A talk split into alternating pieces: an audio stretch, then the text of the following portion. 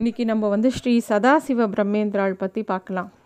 அவர் வந்து சோமசுந்தர அவதானி பார்வதி அப்படிங்கிற தம் தம்பதியருக்கு கும்போணத்தில் பிறந்தார்.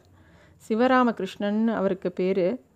அவர் வந்து ரொம்ப சின்ன வயசுலேருந்தே ஒரு நல்ல வேதங்கள் பல விஷயங்களை கற்றுண்டார் அவ வந்து திருவிசைநல்லூருக்கு குடிபெயர்ந்தார்கள். ஏன்னா அங்கே இருக்கிற மகாராஜா சரபோஜி மகாராஜா ஆண்டுன்னு இருந்த காலம் அது.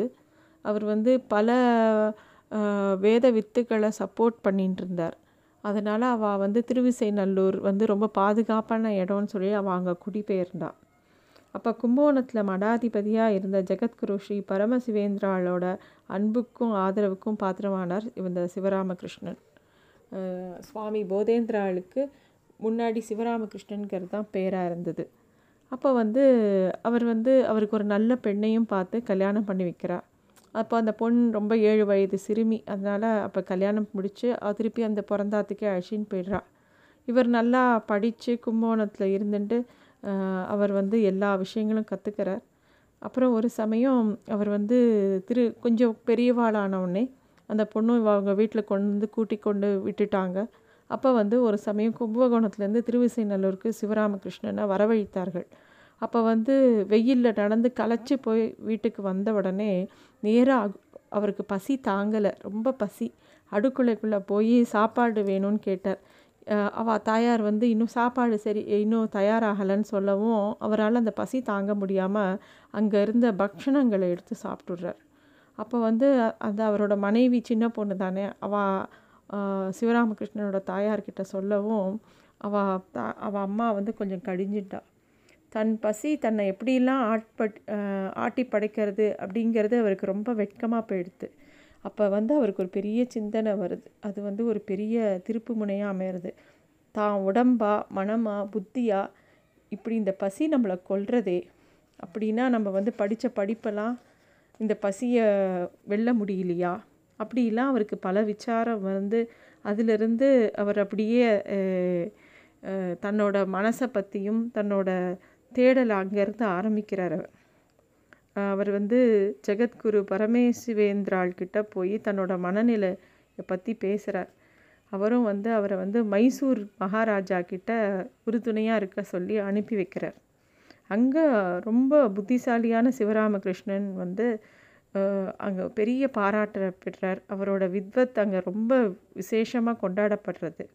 அங்கே பல வித்வான்கள் வரும்போது அந்த மகாராஜா ஒரு பொறுப்பை இவர்கிட்ட ஒப்படைக்கிறார் சிவராமகிருஷ்ணன்ட்ட.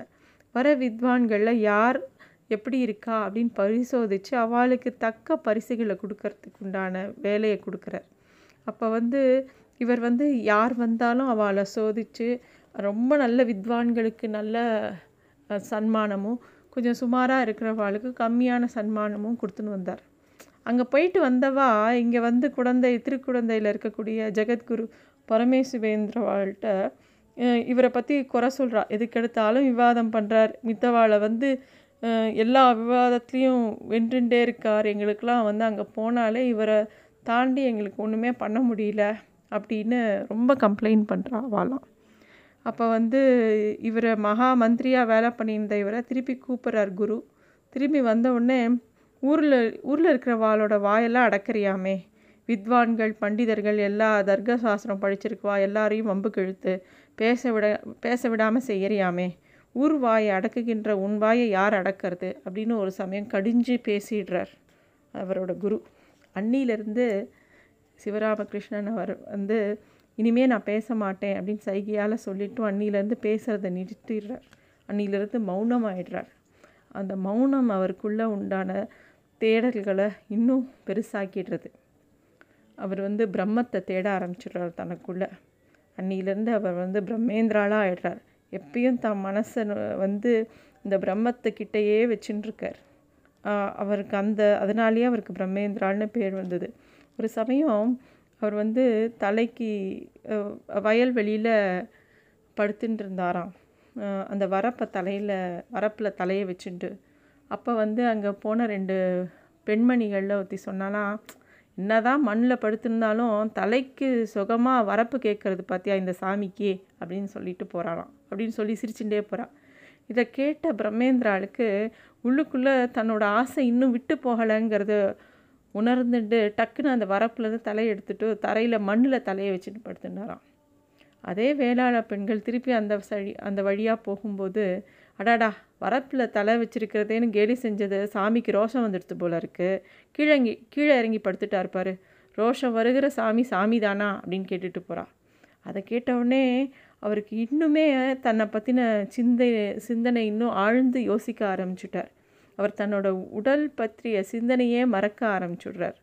திகம்பரமாகவே எந்த உடையும் போட்டுக்காமல் ஊர் முழு முழுசும் சுற்றினார் அவரோட பல பண்டிதர்கள் அவர்கிட்ட படித்தா அது மட்டும் இல்லை இந்த சதாசிவ பிரம்மேந்திரா காலத்தில் தான் ஸ்ரீதர வெங்கடேஷ் ஐயாவாலும் இருந்ததா அவெல்லாம் சமகாலத்தவர் அப்படின்னு சொல்கிறாங்க அண்டு இன்னொரு விஷயமும் இருக்குது அது கண்டிப்பாக தெரியல. தாயுமானவர் சுவாமிக்கு இவர் தான் அந்த மௌன குருன்னு அவர் ரெஃபர் பண்ணுறது இவராக இருக்கலாம் அப்படிங்கிற ஒரு விசாரமும் இருக்குது இவர் வந்து புதுக்கோட்டை சமாஸ்தான மன்னருக்கு தட்சிணாமூர்த்தி மந்திரத்தை மண்ணில் மண்ணில் எழுதி கொடுத்தாராம்.